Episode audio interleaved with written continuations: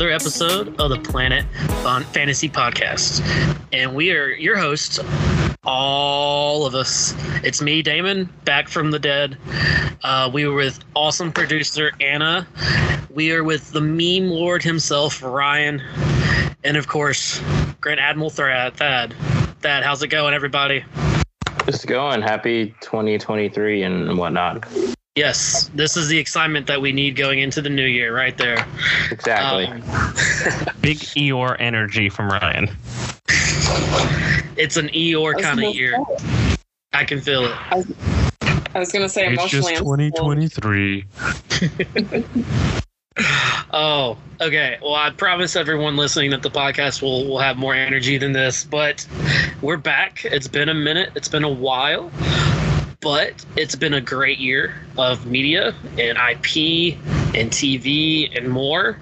So that's just what we're going to be doing today. We're doing the best of 2022, drafting anything from a performance to a movie to a video game to a novel, anything that was released or finished last year, it's all up for grabs.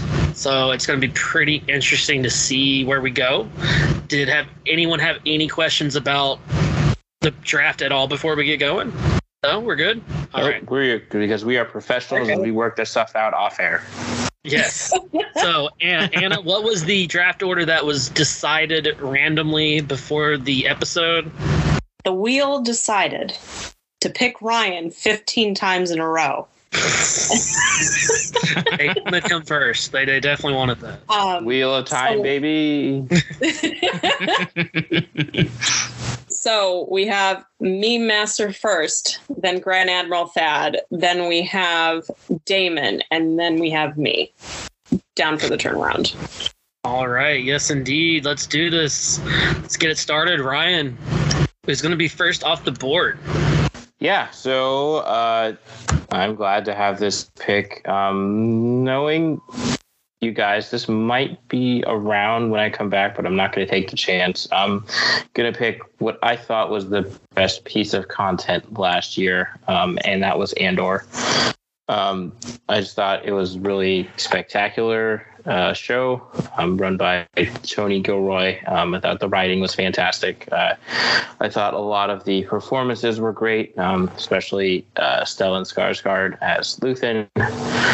Um, I thought Diego Luna's casting was really good. Um, we love our our favorite um, enterprising fascists in uh, Dedra and Syril, um, and just really seeing um, the rebellion and the Empire like in different lights, and sort of like how the rest of the the Star Wars universe operates, in and how people are trying to get by with the Empire, like slowly tightening their grip on the galaxy. I thought was really fascinating. Um, I thought I thought the show really knocked it out of the park, and I thought it is by far the best live action Star Wars show that they've done so far, and arguably um, the best thing since Rebels, I would say. So yeah, that is going to be my first pick.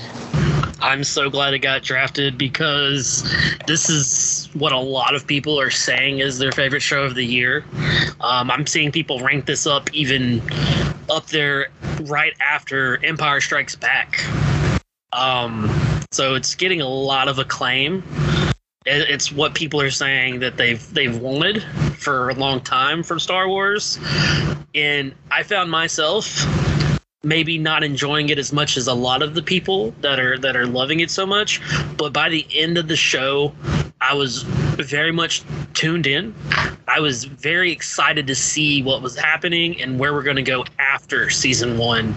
Um to see the just the breakdown of andor as a character of where we meet him and where he is at the end i thought was honestly a really great way to do season one and get us set up for the next few years because apparently they're doing some time hopping for this next one, even more so than the first season. So I just saw those brilliant performances by Skarsgård, Luna. It was it was a really well shot show too. I definitely think it's the best looking live action Star Wars show that they've done so far. It's going to be really hard to top. So um, that. What are your thoughts on Andor? Was it on your list? It was not on my list because I haven't finished it.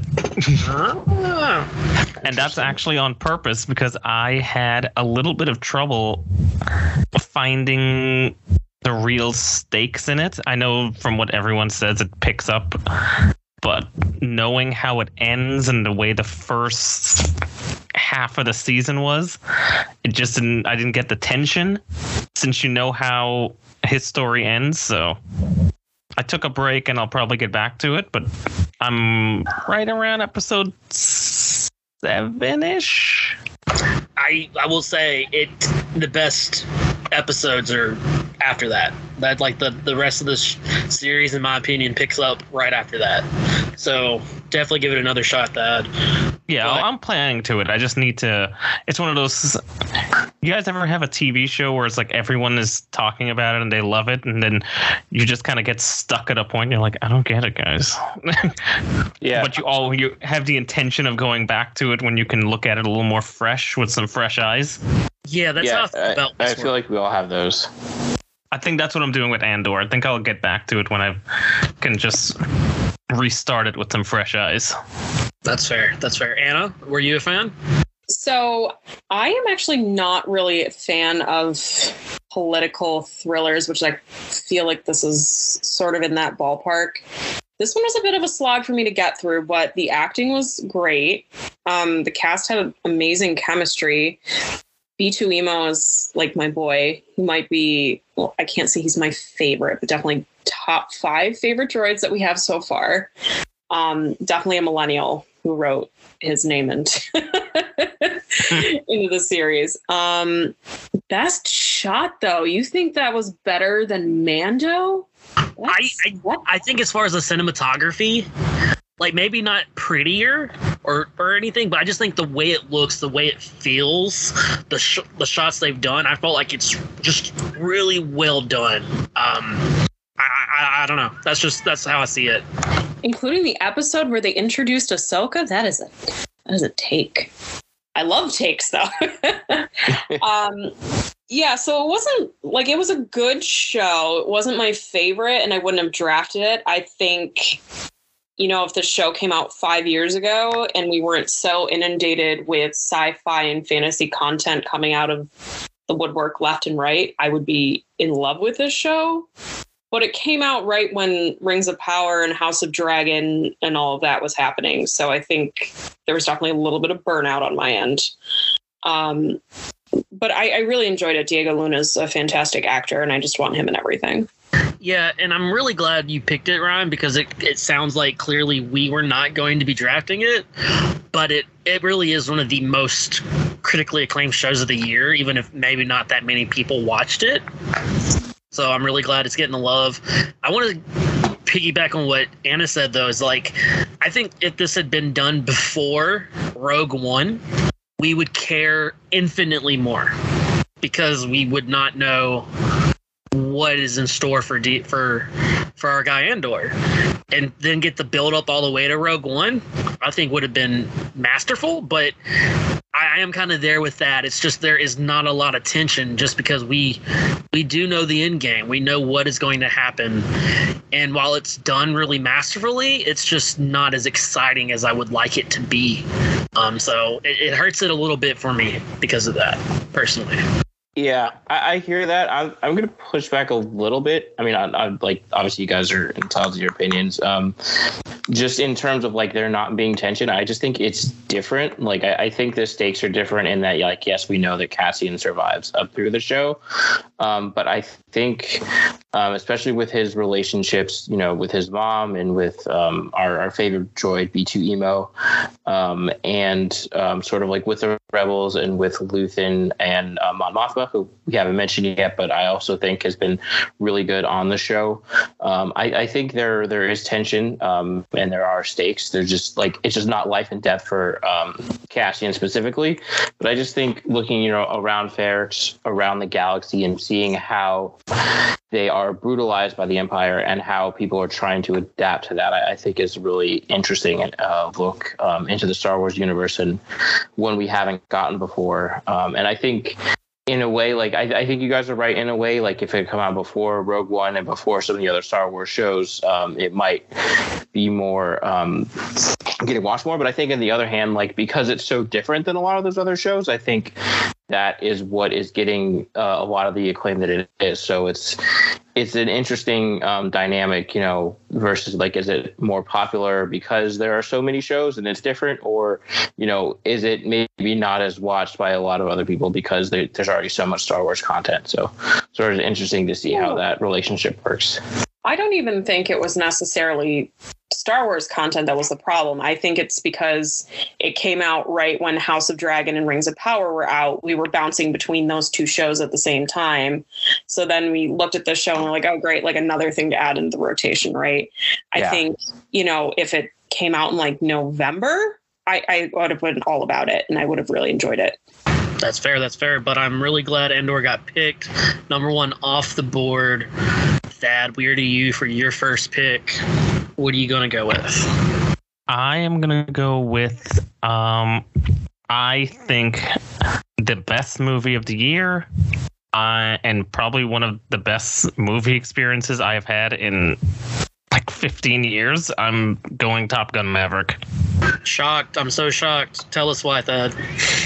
Uh, like I said, it's one of the best movie experiences I have had in maybe 15 years. It is spectacular. I'm not saying it's the greatest acted movie because I mean it's it's well acted, but I mean we're not talking like any of the actors are going to win an Oscar or anything. No one is going to win an Oscar here, but but if we're talking about the movie itself, the experience, the sound, the editing, everything was perfect and it is just it just blew me away and i i know i'm not the only one and it's just the best movie of the year and i i have no other words for it it was spectacular That that's how a lot of people thought. I mean, it made so much money. They just kept keeping it in theaters over and over again. Um, I And I mean, I to- absolutely had a blast. yeah sorry i didn't mean to interrupt you Oh, you're good, Thad. What's up? No, I was just gonna say, and it's it says something that for a lot of the people who, you know, a lot of the old heads who like to complain about uh, Marvel and all the fantasy, it's it's ruining movies and how no other movie can make money now because these damn nerds and they keep going and Marvel is ruining everything. Arr, old man fist in the air. And then Top Gun Maverick is just like, nope, like we're kind of in the middle. Like, yeah, you you old people can come and love this, but we're doing it for everyone, and it made a just shit ton of money too. Like I think what you were about to say, Damon. a lot, a lot of money, and I personally had a really good time watching it. I, I just felt like I was glued to my chair. It was so much fun. The the pilot scenes, every single one of them was different and unique and exciting. Um, I loved Miles Teller's character. I think he just had a lot of charisma in that part. Um, that whole cast was really fun. It's just, it was just a fun movie. One of the funnest times I've had a th- in a theater in a long time. I will agree with you there. Um, Anna, have you seen Top Gun Maverick yet? I have seen Top Gun Maverick. I also have never seen the original, which is going to get me canceled on this podcast. The second one's better. It's okay. The second one is better, yeah. It's way okay. better. Yeah, I mean, I, I, I picked up on some nuances and I was like, oh, that's the plane from the first movie. What are the odds that that exact plane would be sitting here and like where were they? Russia, Russian airspace, just waiting to be flown home. I no, they they made it very clear to not um, give a specific you know name or country to the enemy, which I thought was a good move. So. I thought it was brilliant too, yeah. It's like it's just a no name bad guy. Like root against those guys. We're not we're not making this political or anything. No, It's like Which guys? those are the bad Those Like, guys. it's yeah. like we're the good guys and they're against us. So guess what? They're the bad guys. that's fair. Um, but yeah, I was kind of hoping Tom Cruise was going to die and then the mantle would get handed off to Rooster, which clearly did not happen. Um, and I was very upset about it. I think that would have wrapped it up very neatly, but I know people would have been upset because it's a movie. So, but yeah, it was a lot of fun. I really enjoyed it. Don't worry, we're gonna get the the the threequel in like 20 years when Tom Cruise finally dies and and Miles Teller takes over. I'm sure it'll happen. Okay. So which one of you are gonna like get rid of his Horcruxes to make sure that that happens? We gotta fight the, the church first. Church of Scientology. Actually, I lived around the corner from the Church of Scientology in Oh, Buffalo. God. Believe it or not. Let's not get let's not get on this, guys. Let's not uh dive that. That's a lot to unpack. Um, that'll be another There's a lot of paper, like a lot of paper pamphlets on people's cars. I'm just saying. With Anna's first pick in the draft, she's drafting Leah Remini. Oh god. Um, Ryan, did you have you seen Top Gun Maverick and was it on your board? Um, yes to both. Um, and yeah, I, I um, third or, or fourth, I guess the um, the opinion that this was uh, just a fantastic uh, movie experience. Um, this is one of those, and I would say for me, there's two of them this year. This one and Avatar, where like you just you have to see it in theater, like in the best sort of setup you can. Like I, I saw this one in IMAX, and it, it was just spectacular. Um, and I was one who like I, I do even though I think this one is better, I do really like the original. And I was one of those people that's like, why are they remaking this? Like this or not remaking this? Like why are they doing a sequel like 20 years later? Like they, they didn't need to do that. Um, but I was wrong. I, I thought this one was really great. Um, I'm generally not a big fan of Miles Teller, but I I thought his character is really good. Um, and yeah, I just um, I, I thought the uh, the scene with Val Kilmer was the best scene in the movie, and just like really touching, um, and really well done, and like nice that they they found a way to include him in the movie. Um, and yeah, the the the action was great. The you know the flying and everything, and and you know, like you guys said, the sound and the, just the design and everything was was just really good. And yeah, I don't. Um, this one is definitely. I'm not sure if it's the best movie of the year for me, but it's like in the top three, I would say. So I'm not going to d- divulge my my movie rankings, even though I've already shown them to, to all of y'all. but um, it, it's definitely not in my top five. But I mean, it, as far as just how much fun I had, like every time I think back to the movie, I smile. Like it was just. I enjoyed it. I took my dad to go see it. So it was, you know, it was the ultimate dad movie, also. I will say that. Um, 100%. But I'm glad it got picked. Um, did anyone else have anything else to say before we move on to mine? Uh, yeah, I I do. I did a little research, and Miles Teller Anna has already pitched for uh, Top Gun three with him taking over the mantle. And they're already talking to Cruise and the studio about it. So you may be getting your wish much sooner than you thought. No, that that's even worse because then they could have just killed him off in that movie, and it would have been No, perfect. Tom Cruise never dies. I- He never I- dies in any of his movies. I hate it. I th- on it, hot take. I think the better movie this year for Miles Teller was Spiderhead. Oh my no! Oh, that, that is a- no, that's a terrible. That- take. That's a terrible That's a take. Oh my god. I don't care. That is That's a terrible the- take. That is the oh god! that is the stance I am taking, and I will stand by it. Are you drafting Spiderhead? Because that's the I only am way. not drafting You're, Spiderhead. No, okay, well, because it's it's not good. I wanted have not seen it. Is it like a terrible Spider-Man ripoff? Spiderhead. it is. Spiderhead. It, it will like make your brain hurt. I do not recommend it. By but how horrible it is. it- it's really like- bad. but it's not good. It's not. It's just But if you want to look at good male eye candy, it's the movie. yeah. I mean, Chris Hemsworth is going all in. That's for sure. I mean, I'm not, Does I'm it beat a for that. volleyball scene?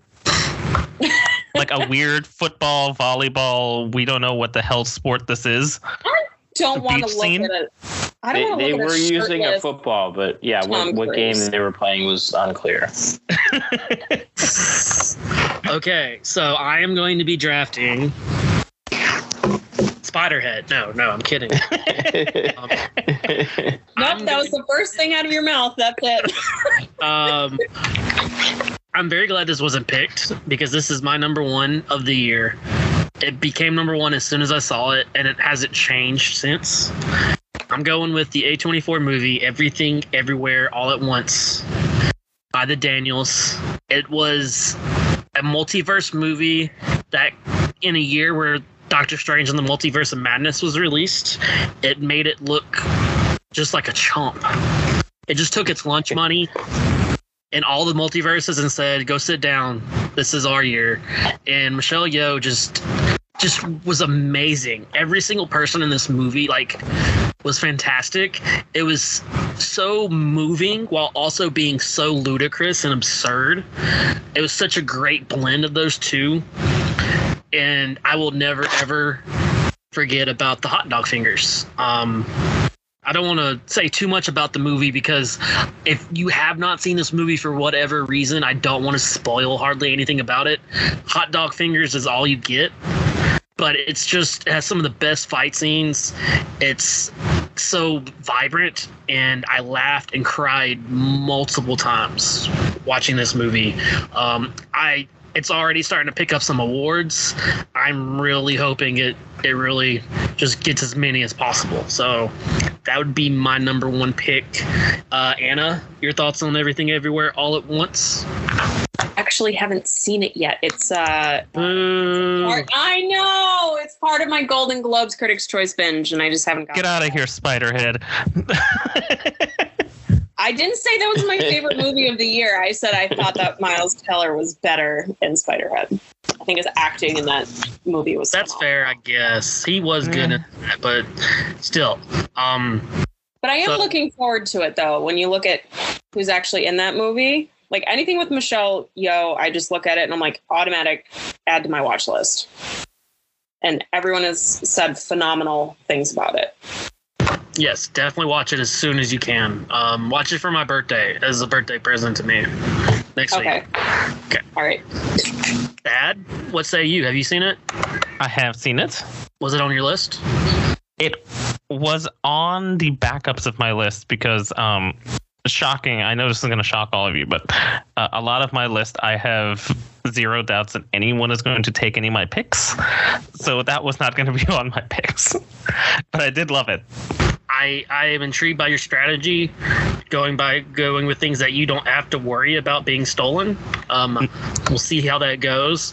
this is for me Um, this this It's is for me. all food shows. That's all it is. You have Great British Bake Off. Is it cake?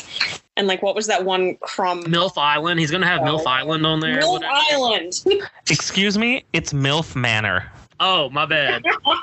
My bad. it's milf manor and they are looking for love this is serious oh business my god. They're looking for love. Yeah, that's that's for sure. That's what they're with looking someone who won't judge them because of their age.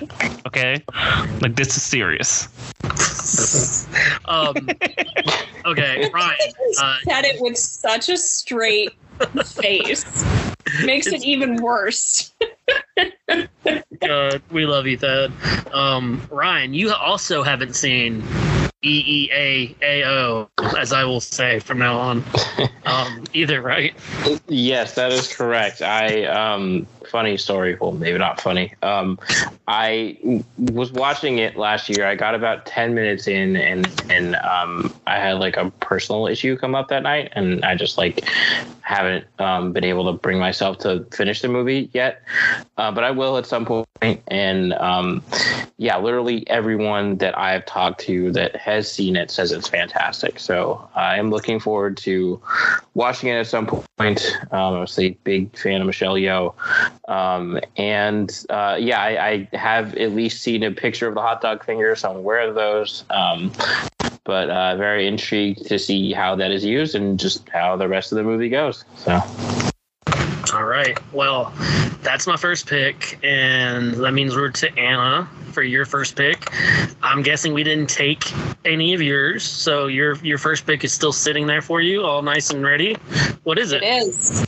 I don't think you guys are going to pick any of mine, actually. Hmm. Now that I'm listening to where you guys are Bad going. word. Um, so Thad may not have picked a food show. I'm going to pick a food show.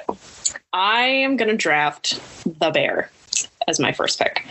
Um, so for those of you that haven't watched it, um, it's about a young chef who left Chicago, um, and went into the world of fine dining. Um, unfortunately, his brother died, um, so he, he moves back to fix uh, the Italian sandwich shop, which is in a ton of debt. Um, the kitchen's a piece of shit, and the staff is just insane. Um, and I think what was it like episode seven was the one that was the single shot. I think that Yep, was one of the, The best. menu, I mean the review. Yep, uh, that was one of the best episodes of television I have ever seen. And they shot that whole thing straight, I think it was maybe four or five times. And granted, that episode gave me so much anxiety. I felt like I was in the kitchen myself.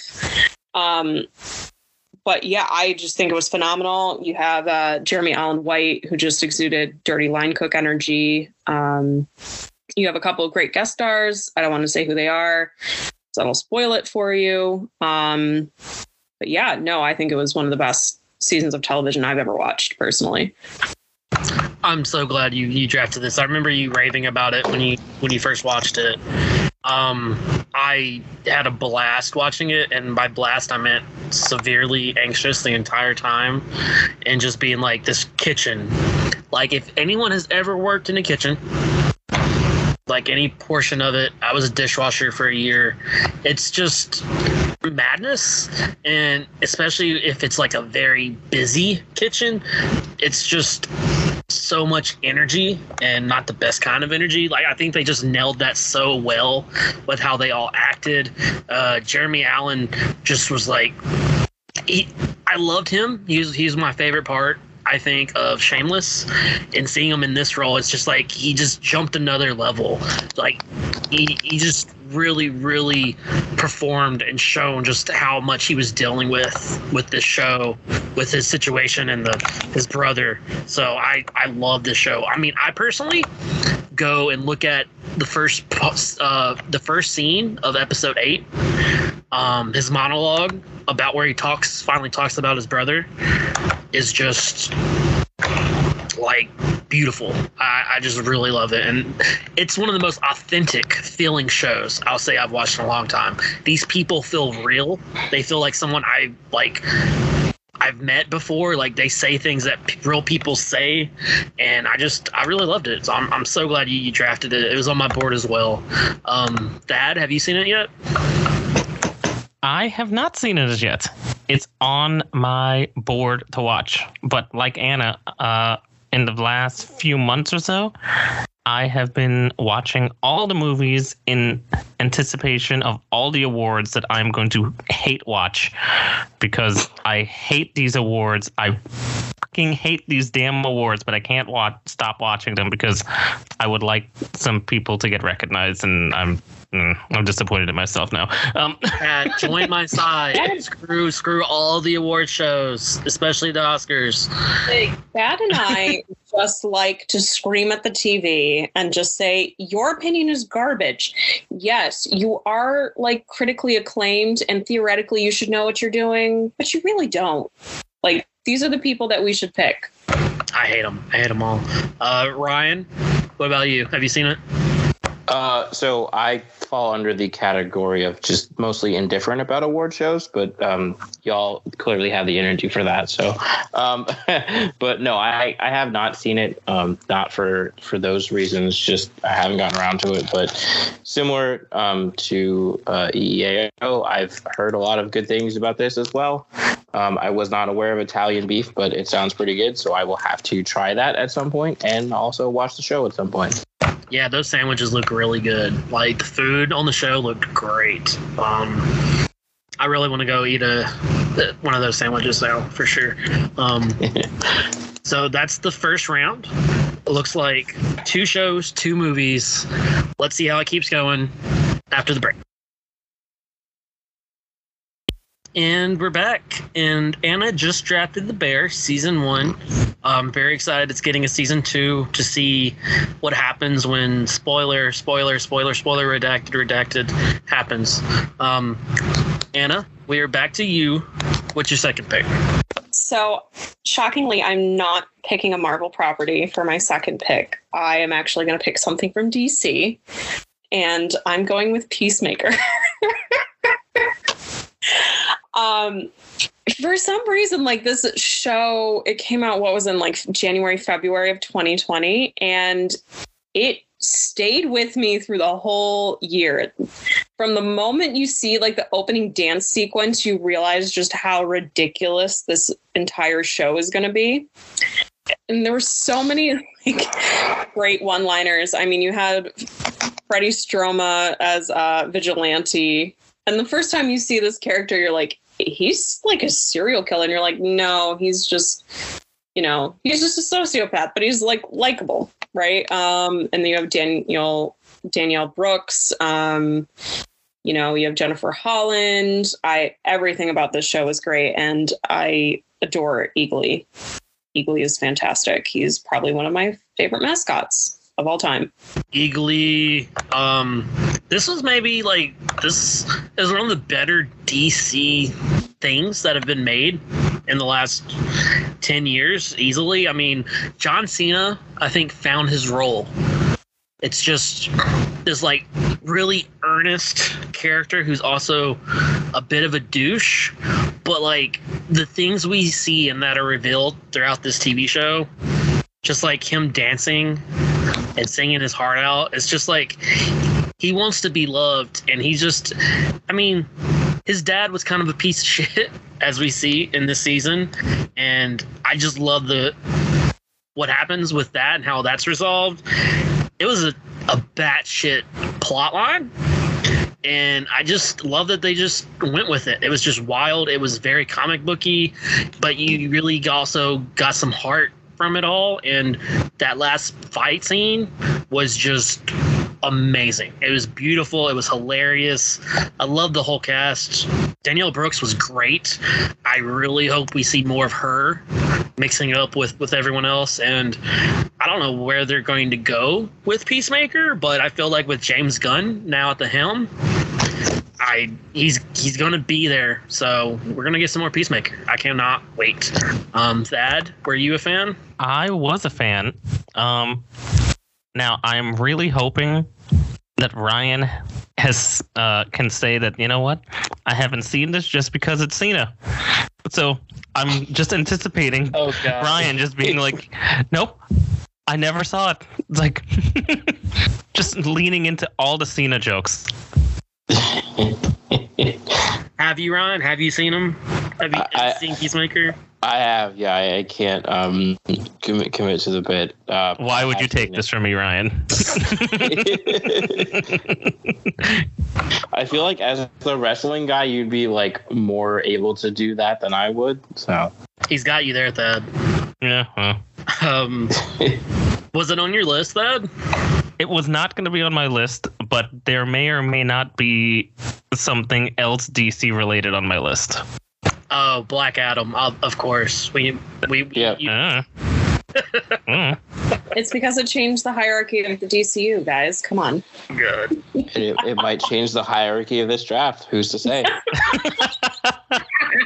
It would definitely change it, just not in the way that Thad would want it to. Um, Go from the best movie to like the worst movie of the year. I've got both of them in my draft. oh my god Um, all right, Peacemaker is off the board. That's a nice pairing with the Bear, both fairly early on in the in the year. My next pick is going to be what I consider my favorite TV show of the year. It's one that was broken up in two parts. It became viral for tons of different reasons. It was theorized about a lot, and I just I love this show. I've loved every single season, and I think it's really hard to compare anyone in their season finales. They their season finales are always S tier, just top notch. So I'm going Stranger Things for okay. It's it's the kids and they just can never get away from from the upside down. This one we see them going everywhere from California to Nevada back to Hawkins. They're in the upside down. We get Russia. We get it all. And it's wild. It's absurd. Every episode, episode's like over an hour long. And I just loved it. I really did. I, I love these characters. I thought episode four was one of the best episodes of this, of, you know, of the year out of all the TV. The music was great, and I just, I just love the world that they built in the mythos, and how the char- we've grown up with these characters, and you know, insert these these kids are actually like 30 years old now. Jokes, you know, they're not that old. Chill. But I just they introduced some new characters. Eddie Munson is amazing and is going to be iconic for years to come. I just I love it. I wish I was a part of the Hellfire Club. So that's my pick. Um Thad. Thanks to Thad also got um a Stranger Things poster sign for me for for my girlfriend Josh uh, by Joseph Quinn himself, Eddie Munson. So I had to say that before before we move on. Um, but Thad have you seen it yet? Of course I have. Loved it. Just loved it. I mean, you know, shouts to uh shouts to Eddie. You know, no spoilers, but uh, you know, shouts to Eddie. Shouts to Eddie. Definitely no spoilers. It's a lot that happens that can't really talk about, especially if no one's seen it. Um, Anna, did you ever get around to seeing it? No. And do you know the reason why I did not continue beyond Stranger Things season two? Why? Because, spoiler alert, if you have not watched Stranger Things, they killed my boy. Oh, season two, of course. I can't. Out of protest for my guy Sean, I can't do it. Oh, th- he's a superhero though. He's Super Bob. I can't. I love Bob. I loved Bob. I was so excited to see him in it. Bob was Um, but Thad and I saw a couple of them at uh, Fan Expo in Toronto, and I do have to say, Jamie Campbell Bower's cheekbones are ridiculous. Those Like things can glass. cut glass, they really could. Just they're sharp. They're and he's like the nicest guy. Like someone gave him like this, this like handmade like beaded necklace, and it was like not like the greatest looking thing in the world, but he didn't even pause. He just put it right on over his head and he didn't take it off. And, you know, he spent so much time like talking to people, you know, it was, it was great. great, great. Um, Ryan, I want to say you haven't watched it yet either, right? I have not. Um, I, I don't really have any good reason. Um, I've been told by multiple Lame. people that I'm very close to that I'd really enjoy the show. Um, I just haven't gotten around to it yet. So um, I probably will at some point, but the list of that is pretty long. So we'll see. But yeah. When you eventually get to it, you will understand. You you like '80s aesthetic, right? Like the '80s kind of movie, Goonies. Yeah. E.T.. It's it's just it's like shooting that directly into your veins with like an amazing creepy soundtrack and i don't think it's too scary for you okay i like i know people who do not like scary things and they still can can handle the show for the most part so one day Yeah, I one don't day. really think it's scary either. I'm not really a big horror guy, but not because I get scared easily, just because it always seems to go over the top. If that makes sense. You know how a lot of horrors are just like they go over what's believable, if that makes sense. oh yeah It's But Stranger. Things is Stranger Things doesn't do that. They keep it within their own rules. And it's more gory than anything. So, you know, if you can deal with gore, then you're fine. Thad, you just said it wasn't a horror film, but it's gory. No, but it's a horror film as in like scary. yeah it's, It's not, not- scary it's just got some body horror stuff going on Yeah, it, you know, but because you know it's it's science fiction, you know it's not like it's not like Final Fantasy where it like ruins some some things that happen in the real world. It's Stranger Things, and it's like okay, we're we're in a science fiction fantasy world, and the gore is related in science fiction and fantasy, so it doesn't feel real. so everyone needs to watch stranger things is what i'm hearing um Oh, and uh, Anna, uh, since this is a big year for you and uh, and hot bad guys, what uh, is this gonna convince you to watch Stranger Things? because of Jamie Campbell Bower. Yeah, hot Vecna. What's up? you can't even really see his face though. I'll just look at that and be like, that's a lot of makeup. it's a lot it's a lot I don't even think you probably can't see those cheekbones underneath that makeup. No, Actually, you can. I mean, eh, eh, I don't know. It's it's a bit much. Um, Okay, Stranger Things 4 off the board. We're moving back along to Thad for your second pick. You going movie, TV, book, video game? What are we going? I'm going book, and I know I have talked about this uh, on this pod before, but we had the return of Saga this year. They released five new comics, and that is my second pick. They're they picked up right where they left off.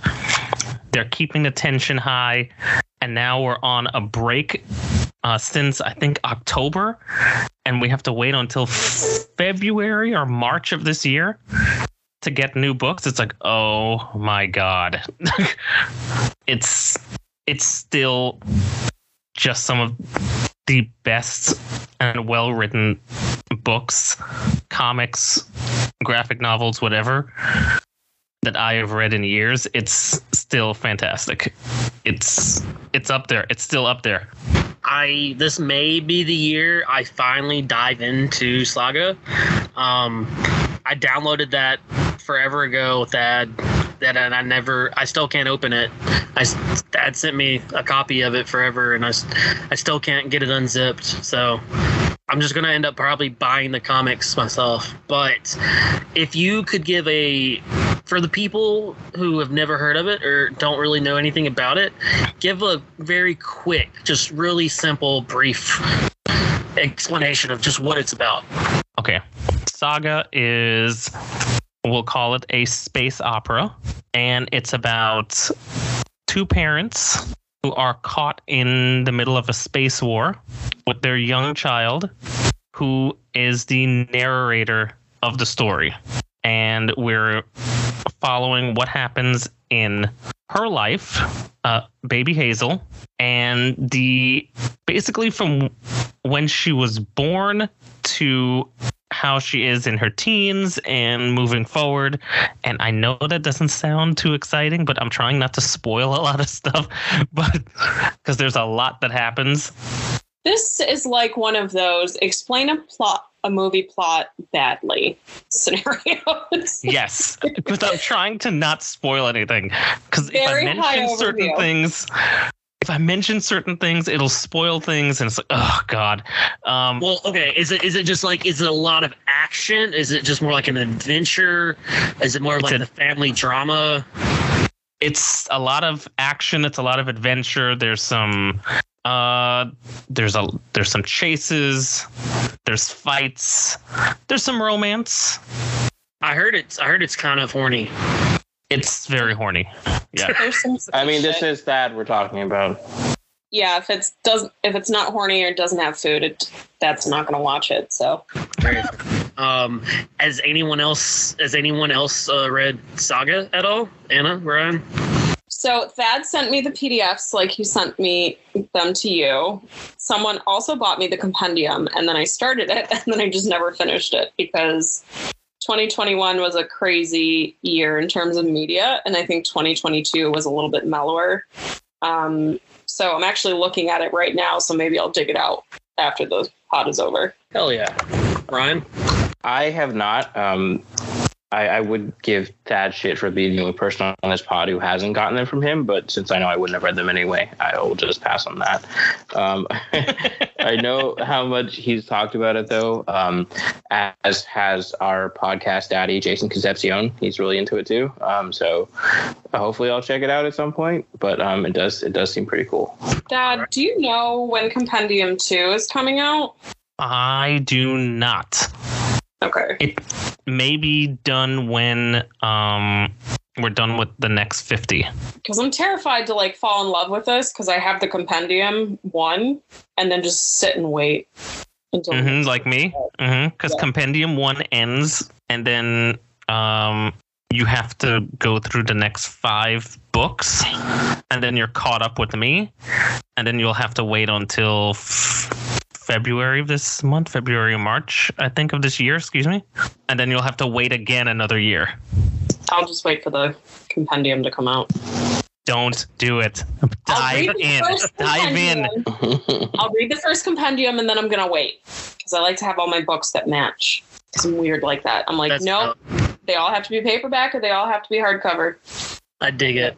I dig it. All right, Saga off the board. We're back to Ryan for the next turnaround. You had Andor. What are you pairing with the Star Wars property? I did have Andor. Um, let's see. Jesus, I still got a lot on my list left.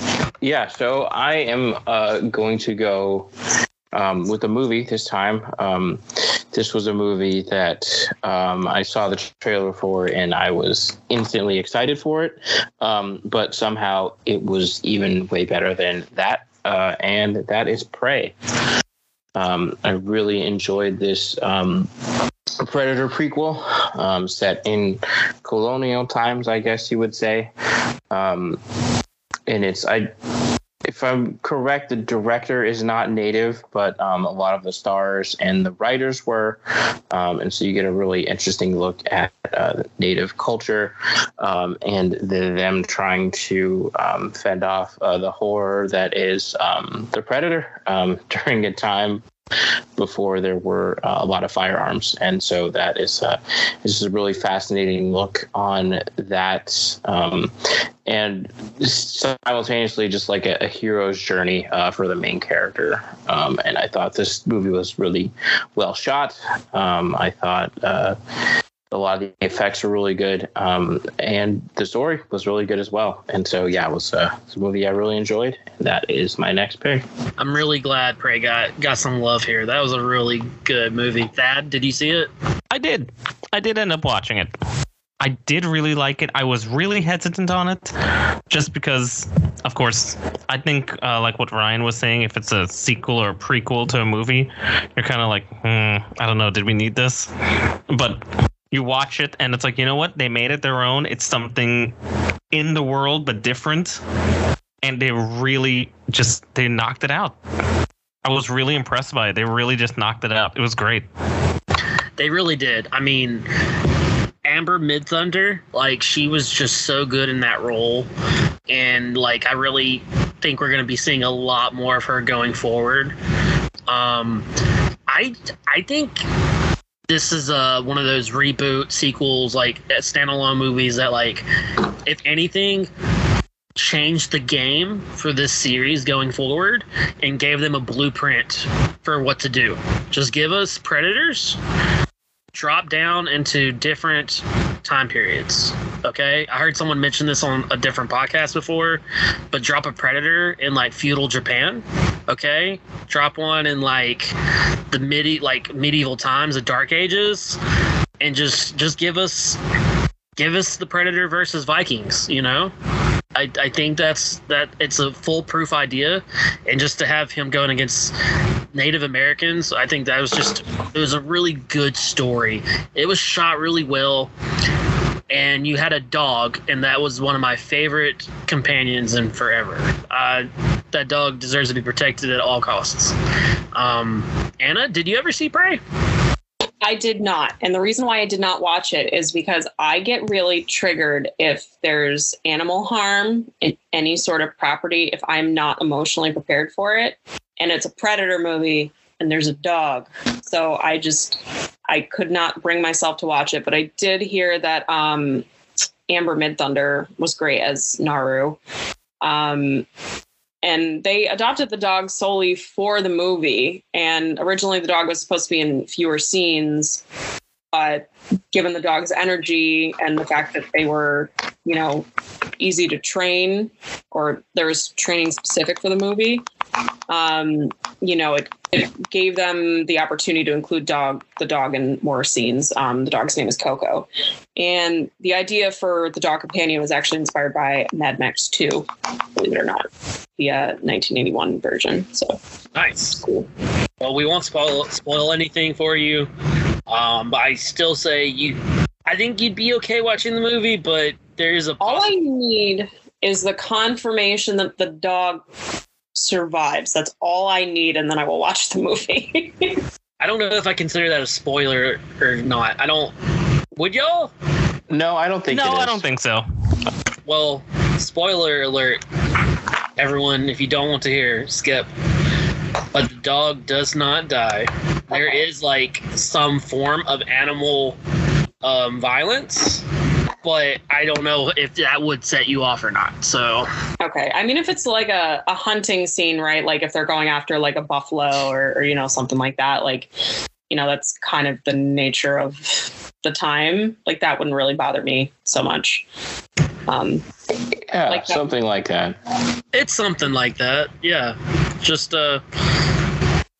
I don't want you to be scarred, Anna. So you just maybe one day, one day the- it'll be good. I mean, The, that the dog is where- okay. So The dog is the fine. Like, okay, for example, like The Revenant didn't really bother me. If that, I've never even seen that, but like I've heard enough of it. I think you'd be fine watching Prey. Okay. then, To be honest, all right, So- cool. Yeah, Um, Damon, don't bother watching a Revenant. I'm never going to watch The Revenant. Don't worry about that. okay. Um, well, once we get back from break, we'll see what Ryan's third round pick is. We'll catch y'all then. And we're back. And Ryan just picked a second pick with Prey, the newest uh, installment of the Predator franchise. I think it reinvigorated it, and now we're going to check out and see what Ryan's doing with his third pick. Uh, you're rolling with some DC, some Marvel. Is Marvel going to get its first one off the board? What's it going to be? Uh, well, it won't for me. Um, this is a show that uh, I'm kind of surprised hasn't been picked yet, but I guess not seeing as how bad's in the draft. Um, it's House of the Dragon. We uh, we all, you know, your mileage may vary on how bad you thought the end of Game of Thrones was, but I, I think universally um, it was not well received. Um, and while I was excited for House of the Dragon, um, I would be lying if I said I wasn't a little nervous going into it. Um, you know, hopefully, they wouldn't mess up too bad. Um, but I was very pleasantly um, surprised um, at how good I thought the show was. It's not perfect. I thought that it being centered basically all around the royal family and not having any other characters prominently in there hurt that compared to you know the original Game of Thrones show. But other than that, I thought writing was really good. I thought the acting was just fantastic, um, especially um, Millie Alcock um, and um, Emma Darcy um, as uh, Rhaenyra. Um, I thought they were both great. Um, Matt Smith as Daemon uh, was really compelling. Uh, Paddy Considine as um, Viserys was just a really interesting role, and I thought really well um, portrayed. Um, and yeah, I I thought it it looked uh, really good. I was really bummed that uh, they haven't started shooting already, or at least they hadn't when the show was over. So there's going to be another long break until season two. But I thought um, season one ended on a really good place, and I am really happy that it went so well. Um, and looking forward to season two and um, whatever is next from the uh, Song of Ice and Fire universe on screen. The House of Dragon, Hot D. I knew it was going to get picked. Hot D. Hot D. That- Were you a fan of House of the Dragon? I definitely was. Um, man, I should have said no, but no, I it was gonna get picked for me. It was next if Ryan picks something else, but uh, I my next pick is gonna be. I'm kind of surprised it's on the board still, but we'll get to that later. Um, I didn't want to pick Hot D because I've read the books and I don't want to accidentally spoil something for someone talking about it, talking about how I'm excited for the next seasons and what to expect. Yeah, don't do that. I'm not going to. That's why. Don't worry from that. Good. That's That's why I'm like just like, nope. one way ticket off of Planet Fantasy is spoilers. one way ticket. You will not do not pass go. Do not collect two hundred dollars. You will be eaten by a dragon. Just, just Um, imagine it's it's Top Gun Maverick, and you had to hit the ejector seat. Hopefully, it goes better than Goose. Oh God! Oh, poor goose. Um, I I love this show. Like, the more we, the closer we got to it, the more I was like, you know, I just, I'm excited to be back in that world. I I did a rewatch of Game of Thrones, and for how terrible, poorly it ended, there was some amazing TV before that. Some amazing shows. Hardhome is, I still think, one of the best episodes of TV ever. Um, and so is Winds of Winter. And so to be back in this world with, you know, to see how the Targaryens crumbled and fell with so much just great acting, so much political conniving like the whole story is just it was so fun it was so tense i honestly think i enjoyed this first season more than game of thrones season one I, I, I, I mean, like it's hard. Like, I just think it was more entertaining. It- I was more intrigued about what was happening. I remember watching season one of Game of Thrones and being like, "This is interesting. This is cool," but not really being like, "Oh wow, what this is? Whoa, whoa!" Until like the very end with you know Ned, Ned finding out about the bastards and and being uh you know, getting his Oh. head chopped off. But this, I just was, I was in from from the first go. I was ready to see how this all worked out, who was going to be on whose team, how the war was going to get started, and I am, I'm there. I'm 100% ready to go. So, Oh, I've got a question for you now, then, Damon. what? Do you think your enjoyment of the first season is impacted by you already knowing how the structure of the show was? Like, you know how when you watch season one of Game of Thrones, you didn't know how the show was going to be structured? Do you think that had any part in you like or starting to enjoy Game of Thrones season one? Like you didn't know what to expect and the pacing and everything? But in You- Hot D season one, you kind of already had an idea. Well, you know, I, I think I don't know if I was that I just I was a newcomer to Game of Thrones. I, I still haven't read the books. Actually, I told myself I would read them after I finished the series, and then the series ended, and I was like, no, I'm good. But um, I think I might eventually read them if you know George ever finishes them. I think that's what I'll do is I'll finally read the books once he ever finishes. That's that's what's going to happen. Okay, he needs. well, to, it he looks needs like you're never reading them. He's I guess not. they're gonna come out after he dies because he doesn't want to deal with the internet blowback of the ending. Yeah, the, the truth is like he actually has both books, and it's the same ending as the series, and he's just like, I just I, I can't I can't do it. But um, I just I, what am I saw this um, interview that George was doing. I think it was in comparison to, I want to say it was Stephen King or someone who writes like an obscene amount. And he's like, you know, some days you just write a sentence and you're really unhappy with that sentence. And then Stephen King goes, no, I try to write like 2,000 words a day or, or something like that. And I'm just like, yes, George, that is what you should be doing. Give us the damn book. Stephen King is is supernatural also though. Like the amount of books he puts out is is absurd. Um but no, George will never finish, so I've just accepted that. But House of D, like House of the Dragon had so much fun stuff going on. The dragons, my guy Damon, you know, always fun to have a, have a character named after me. Um, and Matt Smith's always been one of my favorites since, since Doctor Who and I just thought that character was magnetic. And then, like y'all said, I honestly was not happy about the time jump because I loved Millie Alcock's um, portrayal of Rhaenyra. And then we get Emma Darcy, and they were just fantastic in that role. Like, I just love both. Both so much. Like, Rhaenyra is one of my new favorite characters of, in all of the Game of Thrones franchise. She's moving highly up there as long as well as Daemon. And I just Paddy Paddy was great as Viserys.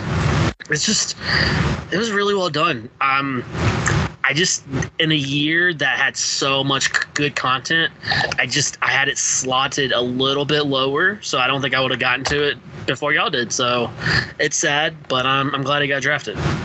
Yeah, I, um, I do want to give some love to um, Emily Carey and uh, Olivia Cooke's uh, Alicents because I, I also thought that they were great. I just like momentarily blanked on Emily Carey's name.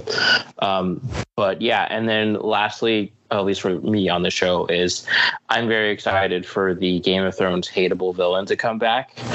Criston Cole.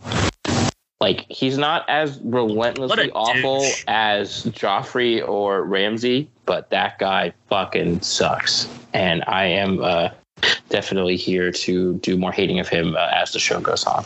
it was clever of them how like at first I thought he was supposed to be the guy we all liked. And then like even as like we were still on the same page, he started doing and saying things like is like what? And then just the and then he just decided to go kill that guy and that was just like, "Oh, well, this dude sucks." So and if you don't know who we're talking about, go watch the show, guys. Just, just I here's my only complaint about HotD, right? In comparison to the Game of Thrones pacing, it went way too fast. We didn't really get to enjoy time with the younger actors who were phenomenal. And because they were aging people up so quickly and everybody has the same, if not similar names, things got very confusing, even for people who read the book. Because you got a bunch of people with white hair out here and then you're looking at them like okay like which aegon are you? Right? Um i think if they were to split it into two seasons it would have been two seasons of perfect television. That is my only hesitation with that. That's fair. And I, I kind of was on the same page until we got the older iterations of everyone, including like older Aegon, who is like, I love. Like, he's just a bastard.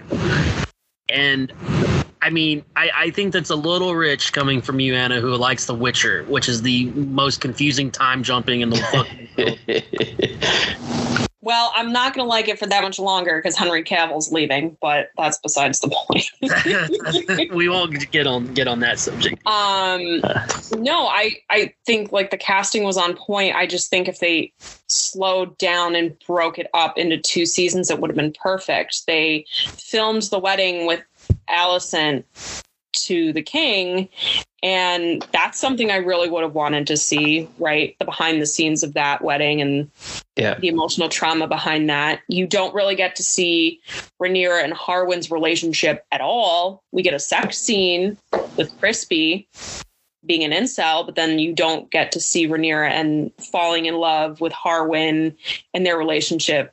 Now, granted, what is his name? I think Ryan Corr is the actor's name. He, the eye fucking between the two of them was phenomenal, but I really wanted like a couple of stolen moments here and there, right? Um, and building that over the course of a season. Their death did not really hit you as hard at Harrenhal. People were like, "Oh, he's not dead." I'm like, no, he's dead. He's very dead, right? Um, and I feel like if they split it into two seasons, the Harrenhal scene would have been the House of Dragon Red wedding, right? Like that would have been emotionally devastating. We all would have like cried and ourselves to sleep at night after that episode. That's that's fair. Yeah. The only thing is, I'm guessing, and Thad would possibly be able to say yes or no, but let's not do that. I'm guessing there's just so much to cover going in the war itself. They had to get to the war quick. Is the only thing I can think of. No, that's definitely true. I've read the book as well, but I'm like, Oh, yeah, you that's- have the fan base. It's not like you were starting out at Game of Thrones season one with minimal budget. Nobody really knows anything about this other than the diehard book readers that were excited for it, right? The the fan base is built in. People are like, oh, Game of Thrones, House of Dragons spinoff. We're gonna watch it, right? Even if it's just to see what a dumpster fire it is. But other than that, that is my only thing that I did not like about the show. Everything else was phenomenal. I wonder how much of that is actually due to them thinking that they were going to have like three Game of Thrones shows going on at once. And then and then now it's like nope, this one we think is trash, this one is trash.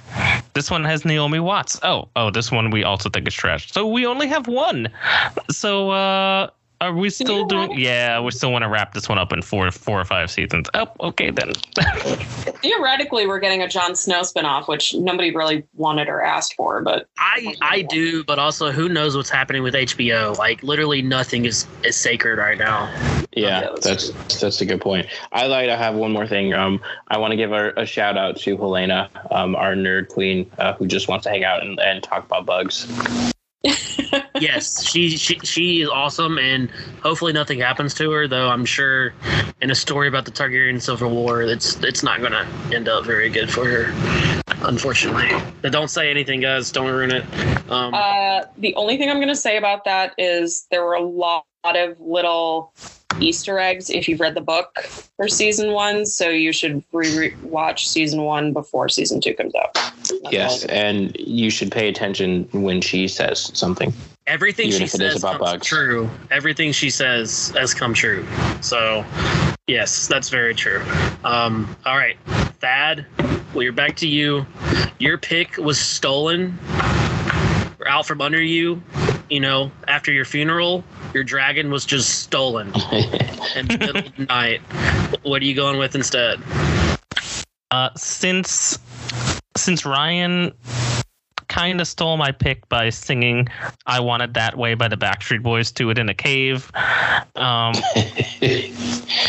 I am gonna take a movie that I'm surprised has not been has not been picked as yet, especially since we may or may not be doing a pod on this very movie.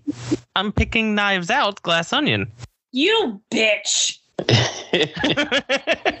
How did this movie last this long in this draft? I wanted chives out. How dare you?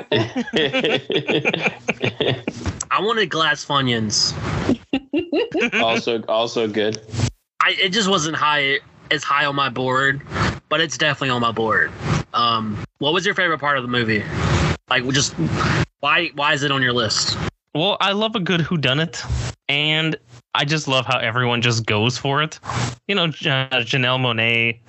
Uh, again, uh, love Janelle Monáe, and every time now I see her, I'm just like, damn it! Why did not to get in their personal lives, but it's like, damn it! Why did you and Tessa Thompson break up? You guys are like the hottest couple of all time.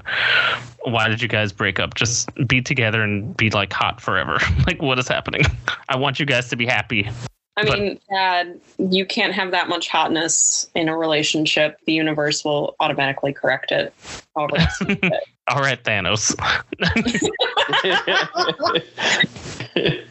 but I I just love that everyone just goes for it. Everyone is good. Uh, Daniel Craig is just he. You can just tell he's having the most fun in this role. Like he loves this this accent. The worst Hulk is in it.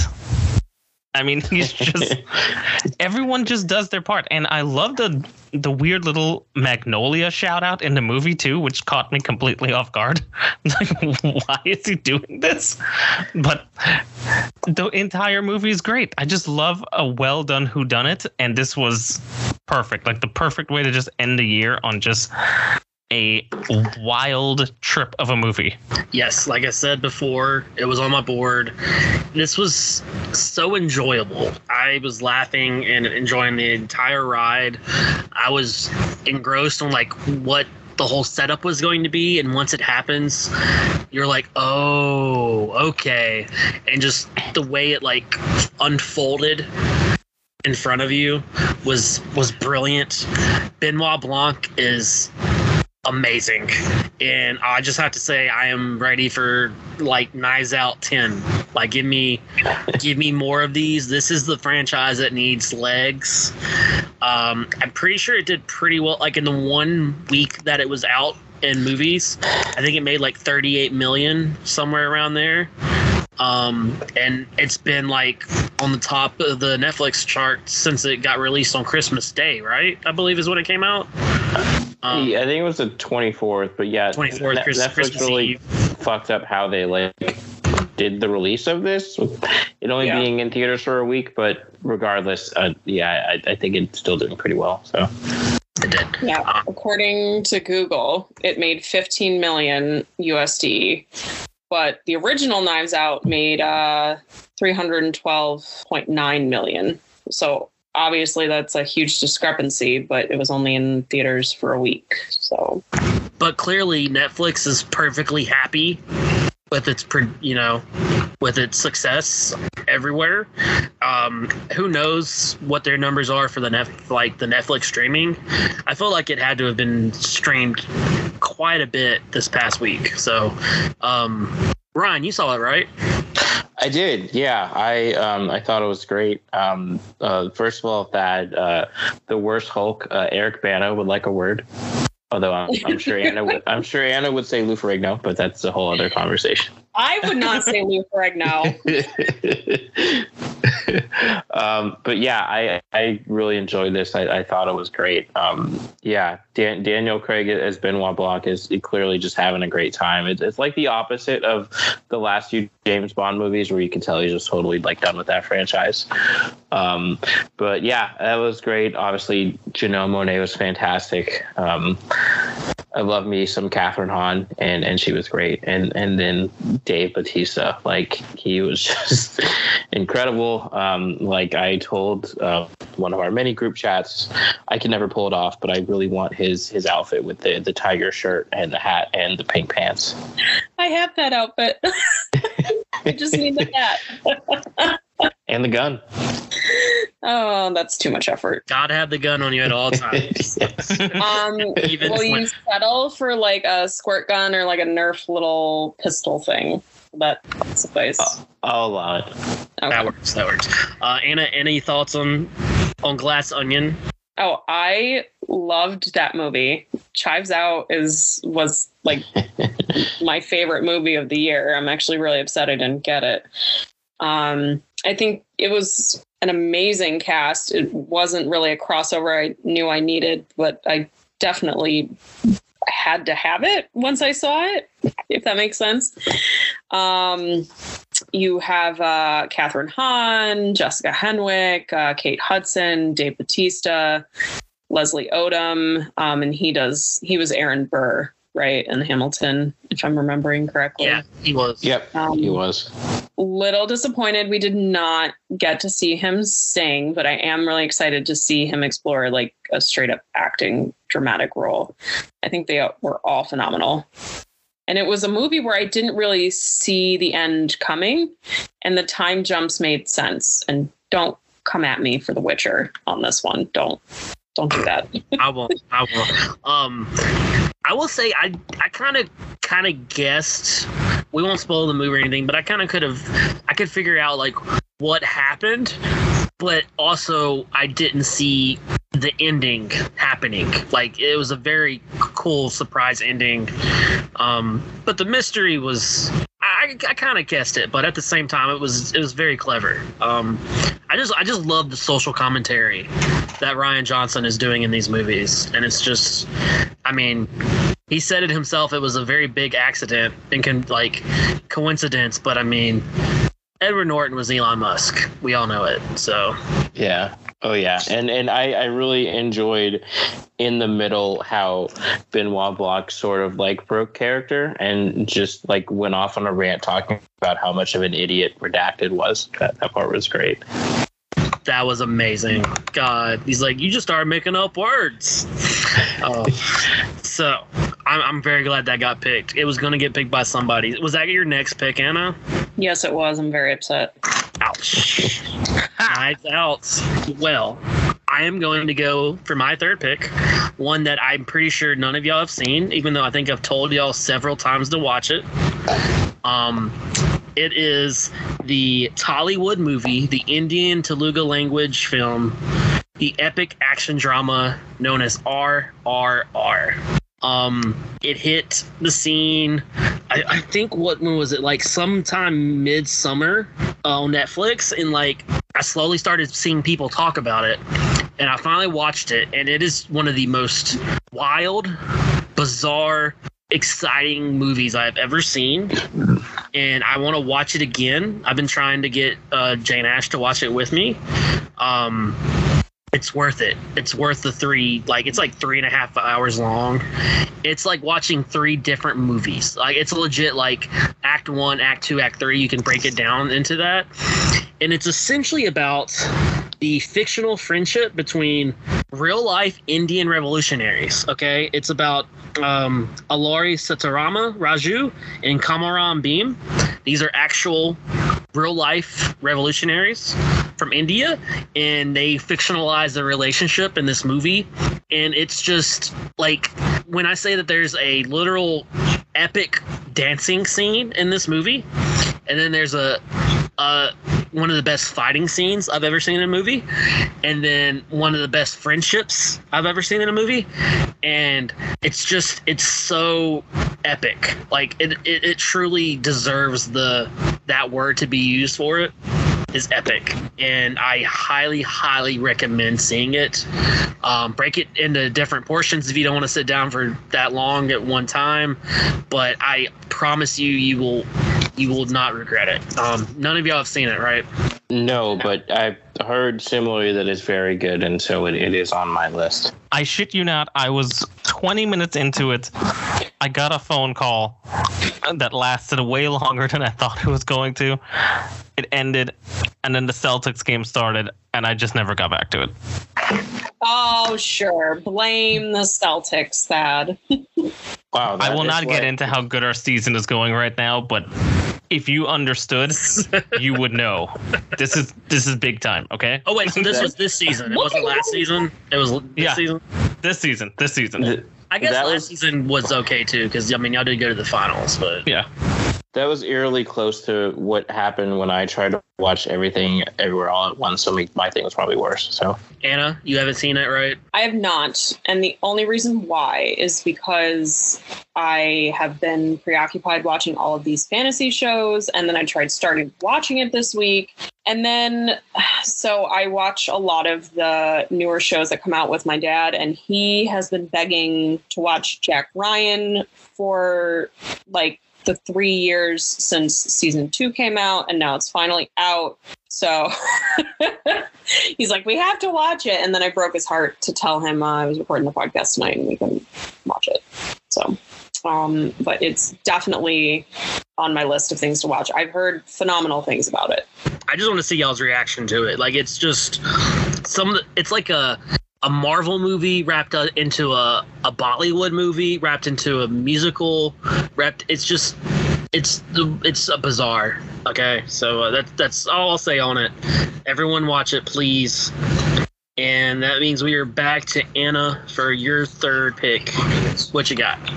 Okay. So this one is continuing with my sort of theme of uh, dance pants. Um, this had a scene in it that was choreographed by the actress, um, Jenna Ortega. So I am going with Wednesday. Um, anyone who knows me knows I have adored the Addams family ever since I was a, a wee kid. Um, for some reason, I've always felt like a, a, a sense of like attraction to that family. Like I've always wanted to like watch them. I watched the original show and those movies. So I found out that they were coming out with a TV show, um, and Jenna Ortega was going to be involved. And uh, for those of you who don't know, she was in Jane the Virgin and You. And she's a phenomenal actress. Um, and she crushed the role of Wednesday. She was just the perfect amount of creepy. And I was really nervous going into it um, because my friend um, actually knows Luis Guzmán. and I was like, I, I don't know if I'll be able to talk to her again. Like, if the show isn't good, I'll be like very upset. But they crushed it. Um, you know, Gwendoline Christie was great as Weems. Uh, we got introduced to Enid. Um, and we had some new characters uh, like uh, Xavier. I loved the character of Bianca. Wish we got to explore that a little bit more. Um, yeah, I think overall they crushed it and it was phenomenal. But I think my favorite thing about it was just watching people's brains break on the internet, being like, Christina Ricci, wait, she was the last Wednesday. And I'm like, yes, people grow up. Like, she's in the show, you guys. It's fine. This year was amazing for Christina Ricci. Um, she also was in Yellow Jackets, which, if I had thought about it, I probably should have on my list. But I don't. But um, Wednesday was a lot of fun, more fun than I ever thought it was going to be. Um, I was a little hesitant, mainly because I thought it was a Tim Burton uh, ran show. Um, I've kind of gotten burnt out by Tim Burton. I think he doesn't. He hasn't really made anything that great in a while. Um, not even you know touching on the fact that he his problematic uh, views on on having POC in his in his products, but he actually you know had some POC in this show. Um, some people would say the, their their character arcs were not very good, but I was I was surprised. I really enjoyed it. I like that they kind of turned it into like a mystery thriller, like kind of like a who done it, and Wednesday being like a very sure of herself uh, PI. Got some Veronica Mars kind of vibes to it. Um, I honestly think the show did not it, it underwhelmed me personally towards the end. I don't think it ended as strongly as it could have. I don't think it tied together the the storyline reveal as well as it could have. But I still had a lot of fun, um, and I'm still intrigued to see how it goes in season two. I really hope this doesn't go in the way of Chilling Adventures of, of Sabrina and Riverdale, who both had really good first seasons and then just kind of fell apart afterwards. So I'm really crossing my fingers. Um, Thing was easily, in my eyes, the other than Jenna Ortega, who really just was Wednesday Addams. Thing was amazing. It had so much character, and actually doing sign language was just brilliant and beautiful. And I can't wait to see uh, more Thing. So, yeah, Ryan, uh, did you ever watch Wednesday? I have not. Um, I've been aware of it, but it hasn't really been on my radar just because of sort of everything else that's out there. Um, but I do hope to get to it at some point because um, uh, I have heard good things about it, and you guys definitely seem excited about it. So, Thad, did you ever watch it? I just finished it today. And mm, perfect timing. I did really like it. I love Enid. I wish I could say I'm surprised by that, but I'm really not. Absolutely love Enid. She's great. I mean, how could you not love a, a literal California werewolf? Like, come on, guys. That was pretty great. What, what are we doing here? do She's a you. California werewolf. was the show just was it too campy, too predictable? Was did he just not buy into it, or No, I loved it. I, you know what? I I feel like this show is the tone that Sabrina was trying to go for and just never hit it. Yeah. I feel like this is the tone in the show that Sabrina was trying to make and just never got there. But Wednesday definitely got it. hell yeah? I- I'm glad it got picked. I, I that was just a really fun show, and of course the dance went completely viral. And I mean, people are still still doing the dance on TikTok today, so it made its mark, uh, especially with teenagers and stuff. So I think it's it had a really wide appeal. I think it, it did a really good job of that. So good for them. And that means, with that being said, we have one more round to go, four more picks. What are they going to be? Find out after the break. And we're back for the final round of the best of 2022 draft. Anna, start us off. You gave us a, a really great board. You got the Bear, the Peacemaker, and Wednesday, all season ones, by the way, all introductions, uh, premieres. What's that fourth one going to be? You going to give us a movie finally? Or maybe a book?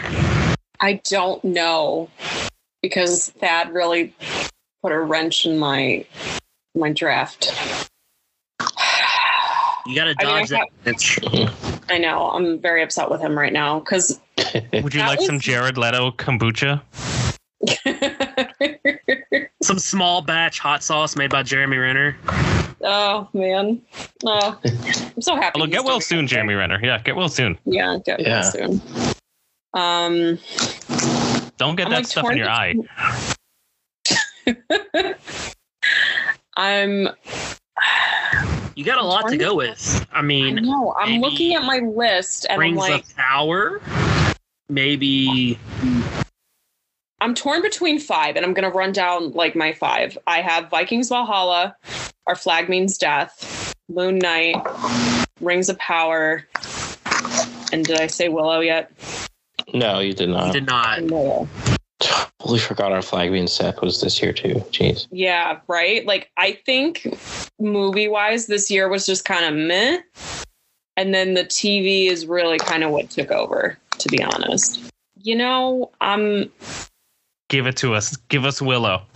Talk about Willow. Do it. I you can't you talk want about to. Willow because I'm not caught up yet, though. Can that be the best of 22 if it's not even finished? N- you're right. You're right. Okay, that knocks one off my list. Okay. I stick with my brand and be basic and go with Rings of Power, or do I go with something else? You do have a brand. Do you have a brand? All right, yeah, I'm going with Hot Sauron. yes, we talked about it earlier. You love a hot villain. I was- do love Hot Sauron. he was hot. Another season one. So did this live up to your expectation of uh, the second age? Um, I think overall it did. It was what I think again, and people were really complaining about the first episode because they're like, it's dragging on for so long. And I'm sitting there going, Well, they have a thousand years of content to cover. So like 15 minutes is pretty reasonable. Um I think my only qual my dislike about the show was that they kind of screwed up the timeline that was set by Tolkien, which I was not a fan of, but that's fine because people like nostalgia and origin stories. Um, we got to explore the creation of Mordor. We got to meet some Harfoots. Um, you know, we got to see a little bit of Galadriel and Elrond. I do think it's kind of creepy that Elrond's really close with his mother-in-law, but you know, that's maybe we'll we'll meet uh, their daughter in season season two. But yeah, I think overall, like the acting was great. They're phenomenal special effects.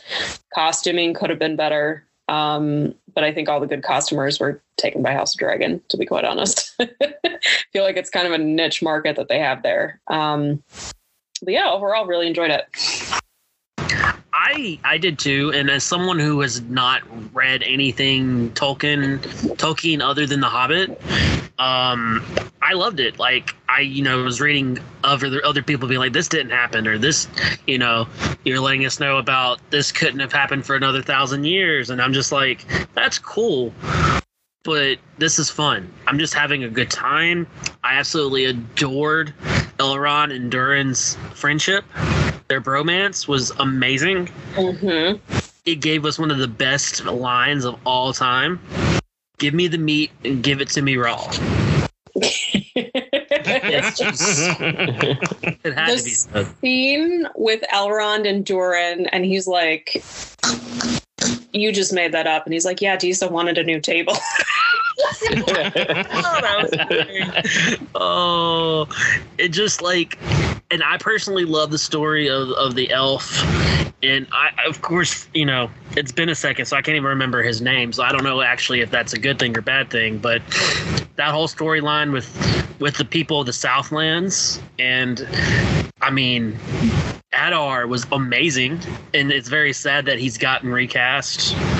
Um, I thought he was one of the stronger components of the of the first season. really was, and I'm like, "Give us Benjen, man." Ugh, I know. But he wanted to do he it is his choice. It, apparently like they didn't recast him. They he you know, he wanted to leave and do other things. So, uh, you know, good for him I guess, but that's going to be very sad. Um and like you said Hot Sauron was amazing. Um I really love the puzzle box kind of element of this show. Trying to figure out who was Sauron, who the hell the stranger was and people like I I still Oh. don't. I, s- I mean, I think we it, almost for sure it is him, but I don't want to say it's him until he is given that, like until he says his name is his name. It it's Oh. him. And spoiler alert: if you did not watch Rings of Power, you might want to fast forward a little bit. Um, it's him because one, he's dressed all in gray, Yeah. um, and then he did the quote with like "Follow your nose," right, which is a callback to Fellowship when they're in the mines themselves. But what I really loved about this show was that in the original trilogy, they make it sound like the the dwarves are greedy and they're just looking for gold, right? But really, what Durin was trying to do was save his friend. He wasn't actually being greedy at all. He was being very generous, right? At, to the detriment of his own people, which he didn't know at the time. But uh, yeah, that mic drop when the Balrog showed up, I was like hitting my couch, screaming. My poor dog Chewy was just like crying in the background. He's like, "What are you doing to me?" Speaking of that, Balrog's name has a name, and it's Derek, according to Josh. Uh, we Please, just if there's an audio god, let me be able to isolate uh, Jane Ash like the dust in the background, just going, just so I could put it as an echo. Derek, Derek, Derek. uh, just, just, just, just to let everyone know who has no idea what we're talking about. just with no context at all. just I- no context at all. I we we watched uh, Lord of the Rings. Uh, myself and Josh. She had never seen them, and so I was trying to explain everything to her. And when Bal- the Balrog shows up, I you know I say this is the Durin's Bane, and then we get a little bit further, and apparently she thought I said Derek. And and so the Balrog forever will be Derek now. Aragorn is now Acorn. And No. Legolas is Legless. I hate it. I so you're welcome.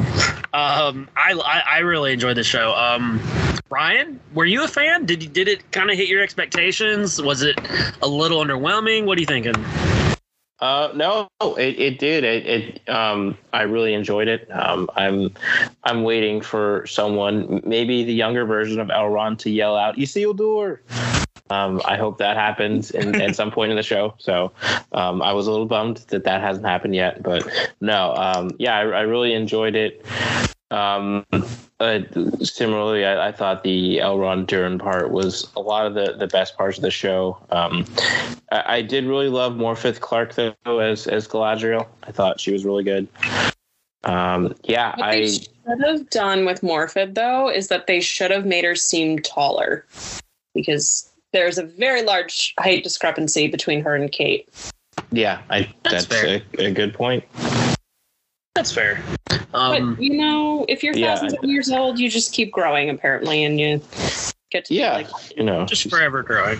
she's got a few thousand years, but um, yeah, this this one was on my list. Um, so I'm I'm not surprised it was picked, but I, I'm glad that it was.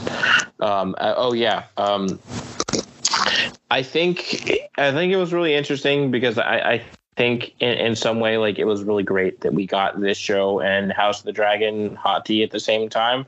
But I'm really interested to see how it goes um, for the next seasons of those because presumably they will not be premiering at the same time again. So um, yeah, really interested to see how those two shows grow apart um, in the next phases of them. Same, same, Ryan. Thad, did were you a fan of Rings of Power? Did you I enjoy it? was. I did enjoy it.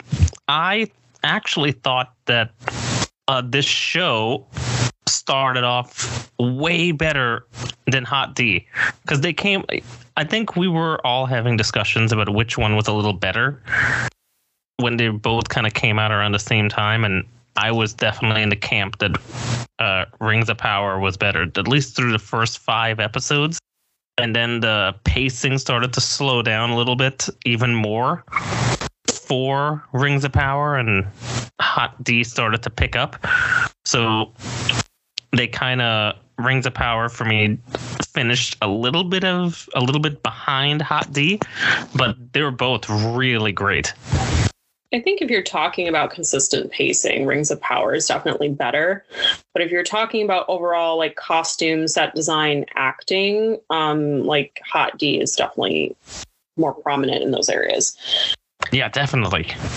especially with the, the Under Armor armor and Rings of Power. I can't forget it. oh god. Um, well, so you know, we we hit some of mainly the big IPs. Um, we still haven't gotten any Marvel, will we? We won't for my next pick because I am going with what I thought was one of the best seasons of superhero TV in forever, if not the best. Oh, there it is. The Boys season three was just on another level. How did I forget about the boys? I don't know, but I don't know. And that's yeah, wow, that's that's you. shocking. It Um, wasn't even on my. Oh, I'm ashamed of myself. What will shame. your husband Pull think? myself out. Butcher, Butcher's mad at you. Well, no, he, Butcher's not mad at me. Frenchie's mad at me. Frenchie is mad at you. Oh, can, Frenchie is Oh, very okay. mad at me. I'm sorry, Uh, Tomer. Forgive me. so we were all like, "What the hell? How are they going to keep this show going? How are they going to keep topping the season before?" Like we got the whale in season two, that was wild, and then in the first freaking episode of season three, we get a dude climbing into someone's penis and blowing the person up. We got the Ant Man Thanos, um, essentially, But so much worse. but so much worse. and from there, this this season just did not let up. We got everything from freaking our guy Jensen Ackles, uh, doing his thing as Soldier Boy, be it you know showing us toxic man- masculinity at its greatest. Um, we have a character who's essentially um, essentially the Stan Lee of this world. Um, that was Paul Reiser, right? That played him. I, I think I'm saying that right. And it was just like everything as far as them getting the taking the V to to Butcher and and Huey's relationship to Huey and freaking Starlight's relationship. I mean, honestly, I think this was the season that Starlight really elevated and became a really important character, even more so than before. Like she had agency. She was she was kind of leading the charge as far as the boys were going almost as like doing things and, and doing it well. Like I just loved when she freaking you know, these are of course light spoilers, but when she, y'all have all seen the boys, right? Of course. Yeah. I want to say, yeah, right, yeah. But when she caught freaking Homelander on camera was just gold, was just amazing, and and of course, I mean, gotta talk about Homelander.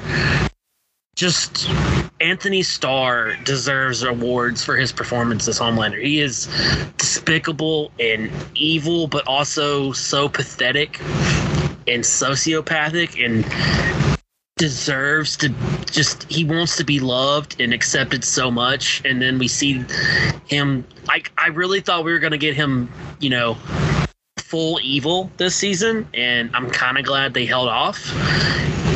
The only gripe I could say about the season it's it was maybe not the strongest season finale. It was a little anticlimactic just only because the season was so good.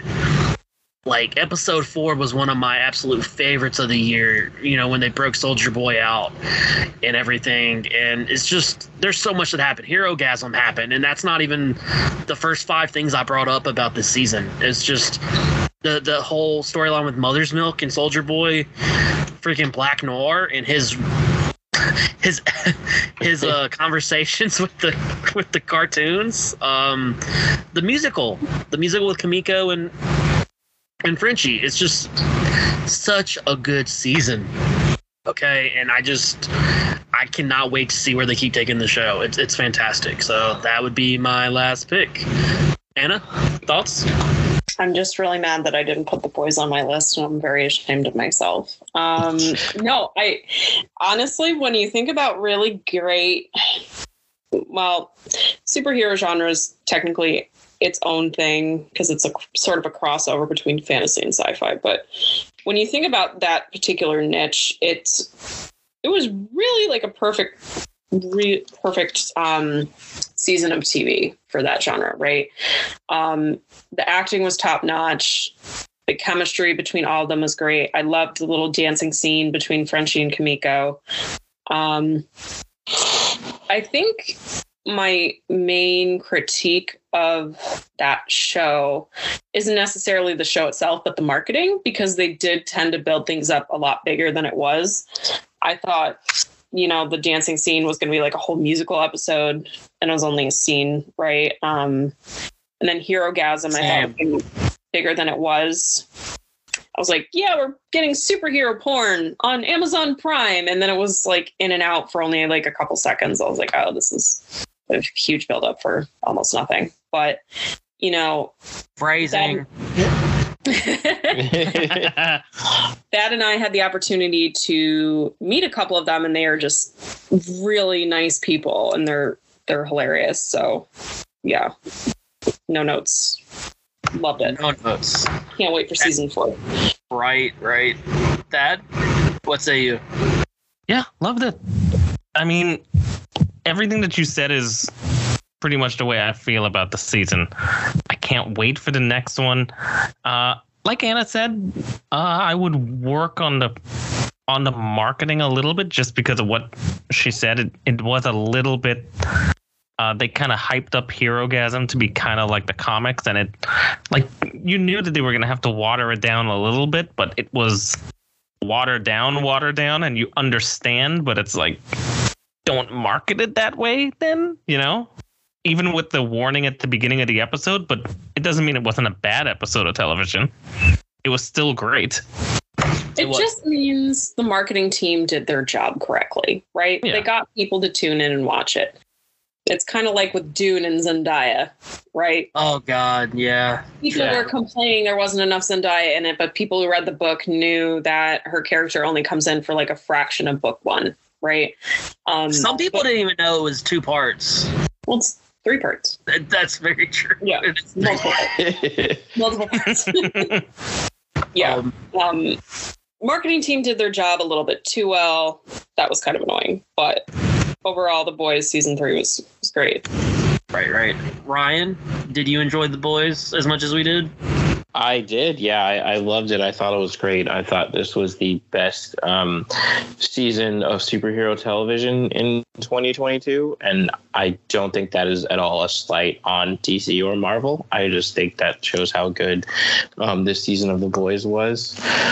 Um, I mean, you guys nailed a lot of the, the stuff. I thought um, uh, Annie was really great. Um, I, I th- the the deep is always an, an interesting um, developing character. Um, I, I'm I'm here for for Ashley just girl bossing her way up to the top with her new uh, Ashley assistant. Um, that was pretty enjoyable, um, and I, I really I thought it was really interesting. Um, our guy Soldier Boy Tellum.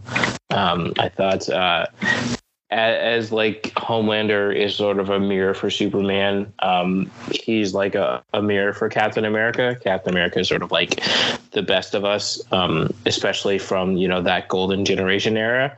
Whereas like Soldier Boy is all of the flaws of that you would imagine that person would actually be. You know, he's racist, he's sexist, he's out of touch, um, he's abusive, um, and so it's just really interesting to see how they they sort of use that mirror on on the character that we all you know know and love.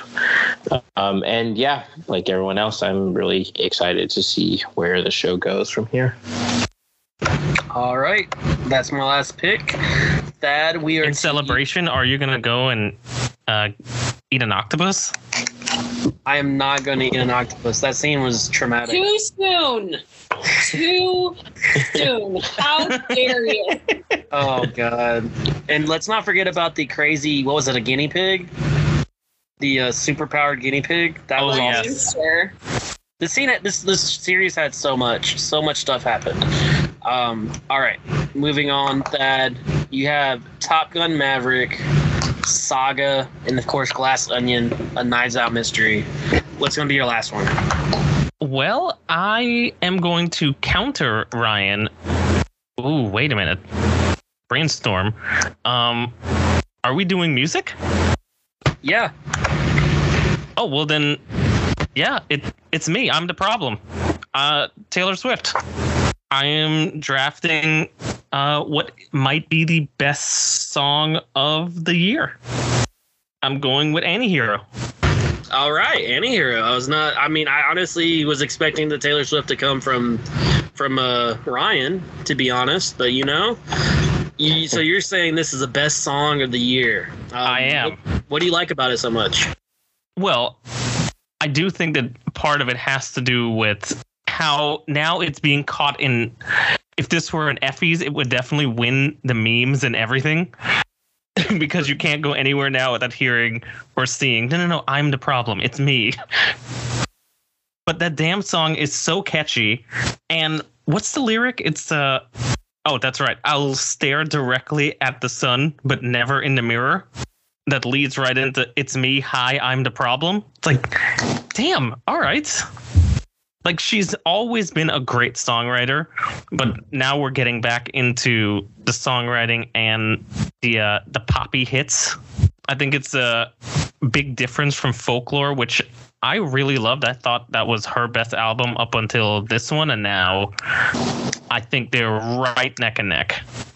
All right, Antihero off the board. Um, I will go ahead and say that I think it's okay. And Wow, wow. and yeah, um, look, I, I listened to I listened to the album and I just it wasn't my favorite Taylor. It, it just really wasn't. I I enjoyed folklore more, and I mean I just don't think anything's gonna beat Bad Blood era Taylor Swift for me. That's that was my favorite. Oh God, And- bad blood era. Yeah, Bad Blood era, baby. Oh Um, no, Oh yeah, that that, that is that's not the best Taylor- Taylor era. I, it's all subjective, man, and I, I preferred that kind of sound for her. I think this album just sounded, it, it just, I don't know. To me, it wasn't my favorite, but I mean, it is Taylor Swift, so I am not surprised by the love. Ryan, was this your favorite song off the album? Um, I don't know uh, because I haven't listened to the album yet. Um, I haven't been able to for reasons you guys would probably understand. Um, but uh, Pop Taylor in general is my favorite Taylor. Um, my two favorite albums are Lover in 1989.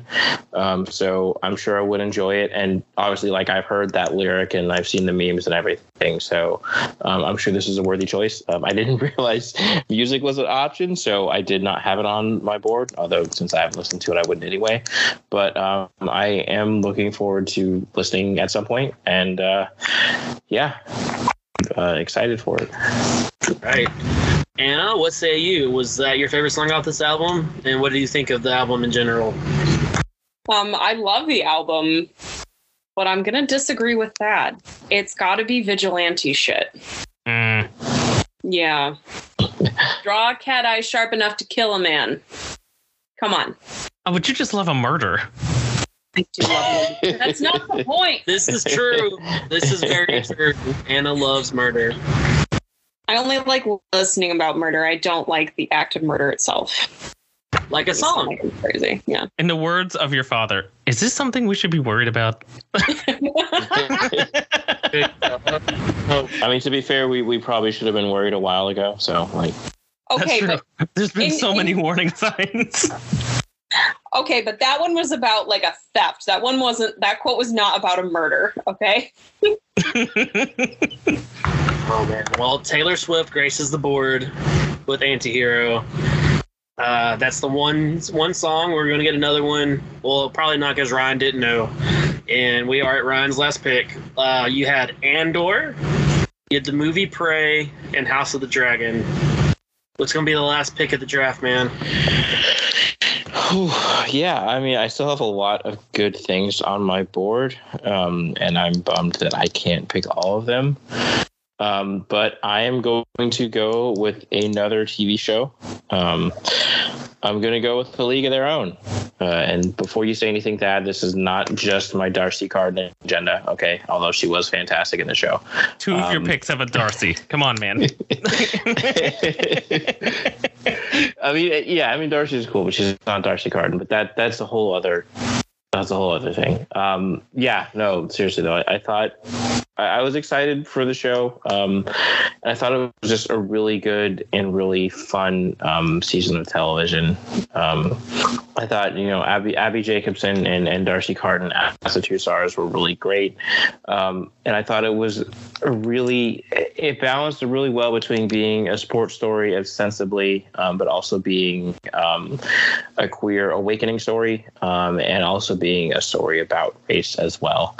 And I thought all of those elements were, were juggled really well. Um, I thought the acting performances were really good. Um, if you liked the movie, I think you will like the show. Um, but there are enough differences to where um, you can just sort of pick it up on its own and enjoy it as well. So, yeah, that is going to be my last pick, A League of Their Own. The Rockford Peaches making a scene. Um, I loved it. Anna, did did you watch it? Did you like it? You're asking me if I watched a sports show? Uh, uh, yes. Ostensibly a sports show. I uh, no, I did not watch it. It is on my list though, um, just because I do love Abby and Darcy. Um, I, I heard good things about it. I just haven't watched it. I feel like Fair. it's a summertime show. That, that's fair. Like people It's a do. summer show. It really is. Um, Dad, did you ever watch it? I did. I loved it. And not just because of Darcy. But I do, you know, she was the reason why you watch, obviously. But it was really good. It was it was a really great addition to the whole lore of that team. It was like if you were to say, I want a, a reimagining of A League of Their Own. This is a TV show that needed to be made. It it, it did everything it I felt like it needed to. Um, it was really enjoyable. I love the characters. I love all the callbacks to the original movie. Um, I love. I personally love Max. Max's story and her friend Clance was hilarious and was one of us. She was always talking about how they were writing these comic books wrong, and uh, she she was just a nerd, and I just loved her. I loved every single uh, quote she had in the show, and of course Darcy and Abby were fantastic. I I really I think it's going to get a season two, and I'm really excited to see where it, where it keeps going. Um, so yeah, This was a great year for Darcy because she was also in Barry. oh yeah, she was getting there. Right. Uh, and I think she was also in um, DreamWorks Dragons, The Nine Realms. And she was in um, this movie called People We Hate at the Wedding. That's a fun title right there. Mm-hmm. Kristen Bell and is in it. Oh, okay. Well, I might have to check that out. I love that. Um, all right, that is the draft, y'all. I think we did really well. Um, let's not take up too much more time, but if y'all just want to mention some not uh, honorable mentions real quick, and then we can go on and get out of here. Uh, Ryan, start us off. Yeah. Um, so movie wise, um, the Batman was really good. Uh, Wakanda Forever was really good. Those just missed out for me. Um, Avatar was on my list. I probably wouldn't have drafted it. I mean, I didn't, but um, I did enjoy it. Uh, I thought it was better than the first one. I thought the visuals were fantastic, and I thought it was um, a more developed story and um, just like better character relationships, I would say. Um, I will give a quick shout out to um, the Marvel show, specifically Miss Marvel and She Hulk, which I thought were good. Um, they just barely missed out. Um, Anna reminded me of uh, Our Flag Means Death, which um, I thought was really good. And again, it was it was a tough one to not pick. Um, and then lastly, How I Met Your Father. That was a show I wasn't sure about, but I ended up really enjoying it, and I am glad that it's got a season two, which is coming out later this month. Yes, it is. Yes, it is. Um, Wakanda Forever was going to be my next pick if any of mine gotten stolen. I think it was amazing. I think it was a great story, beautifully shot. Um, I loved y'all's coverage on it, by the way, on the Effies. I loved the episode. The music was maybe my favorite soundtrack of of any MCU property so far. Um, then of course Barry, we mentioned it just recently. Barry season three. If you haven't seen Barry, it is just a phenomenal show. Bill Hader does his best work. He is a, a hitman that stumbles across an acting class and his life changes. It's it's wild. Um, and, and I have to shout out Severance. season one. Severance is is uh Ben Stiller's uh directed TV show. It's on Apple TV. It starts Adam Scott as essentially the whole idea is you live two lives. Uh, your brain is turned off uh, when you go to work, and your memories are shut off from the real world. And then when you go to the real world, your memories from your job are shut off, and so you're essentially living two lives. And that is the premise of this show. It has more anxiety and tension even than The Bear. So I, I highly, highly recommend that. Um, I cannot wait for season two. Um, Anna, what about you? What was some of uh, that almost made your list? Um, so I touched on a few of them a while back. Um, some of the movies that I really like this year: uh, Gray Man with Ryan Gosling and Chris Evans. Um, you had Death on Nile.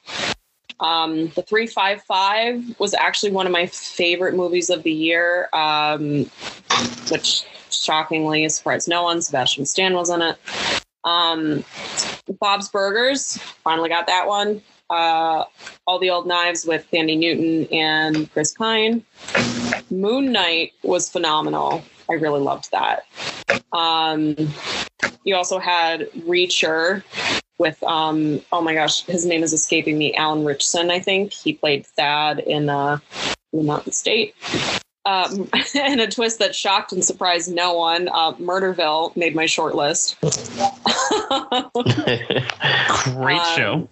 it was great. I honestly the best episode was the marshawn lynch episode. That episode was that man was just unhinged. He went in and he went for it. Um Did you watch the Christmas episode?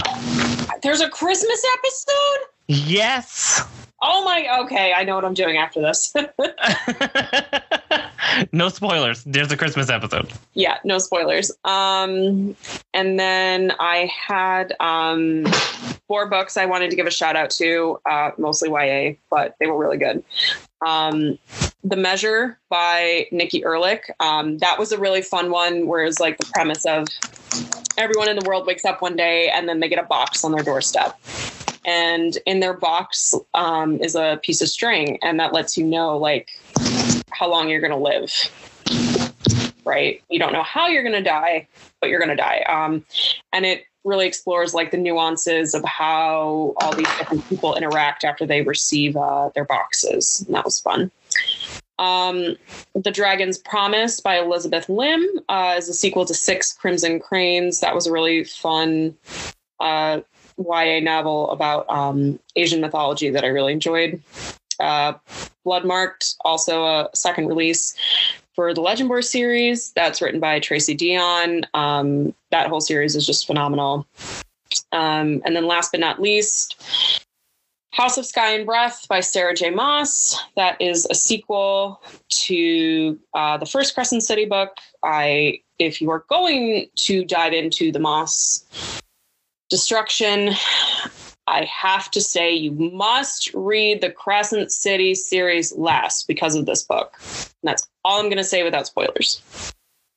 good because I'm reading. I'm going to read those. You, You, said have to read it last, Damon. Okay. All right, Thad, bring us home. What are some of the the things that made your list but did not make the draft? You have hello kitten. Um, you a lot of you have uh spoken about it or mentioned it a little bit. Um, She Hulk was going to be my Marvel pick, even though I did love Moon Knight. Um, and spoiler, spoiler, spoiler for Glass Onion. Spoiler, spoiler, spoiler. Um, did Ethan Hawke just come straight from Moon Knight to just One hundred on on Glass Onion for like three seconds? He's like in the same like, outfit and the hair and the sandals and everything. We're we're filming down here. We're, you're close. Let's do it. I didn't even realize that was Ethan Hawke until you just mentioned it. Um, Anna mentioned Bob's Burgers. I will shout out the one episode that has just gotten universal love this year and has made everyone cry except for Anna. The Christmas episode this year was just spectacular. Uh, only murders in the building Anna, had you missed another murder How did I show? miss that? Oh, clearly I messed up my list. I'm sorry. How could I forget Martin Palooza? And uh, oh, and Anna, uh, if you're wondering who's the guest stars are on Murderville, would you like me to tell you so you can get Yeah, more hype for this? Mm-hmm. Jason Bateman and Maya Rudolph. Oh my god. How did I? I, you guys, I messed up. You messed up. You messed up real big. Um, well, I think we covered most of the great, great things that came out of 2022, y'all. Um, and I don't know when, but soon you will be hearing from us about what we're most excited for in 2023. That will be our next podcast. Um, it's been a blast doing this. It's great being back, and uh, y'all are going to hear a lot more from us, guys. Um, for us over here at Planet Fantasy, we love y'all. Keep listening. Share it with your friends. Give us some ratings and reviews. Help us out. And until next time, we'll see y'all. This is what we do.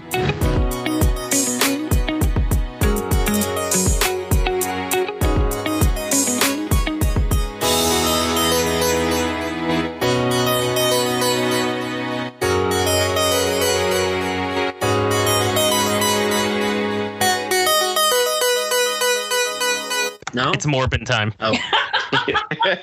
never asked. again. that's that's perfect. Just cut it right there.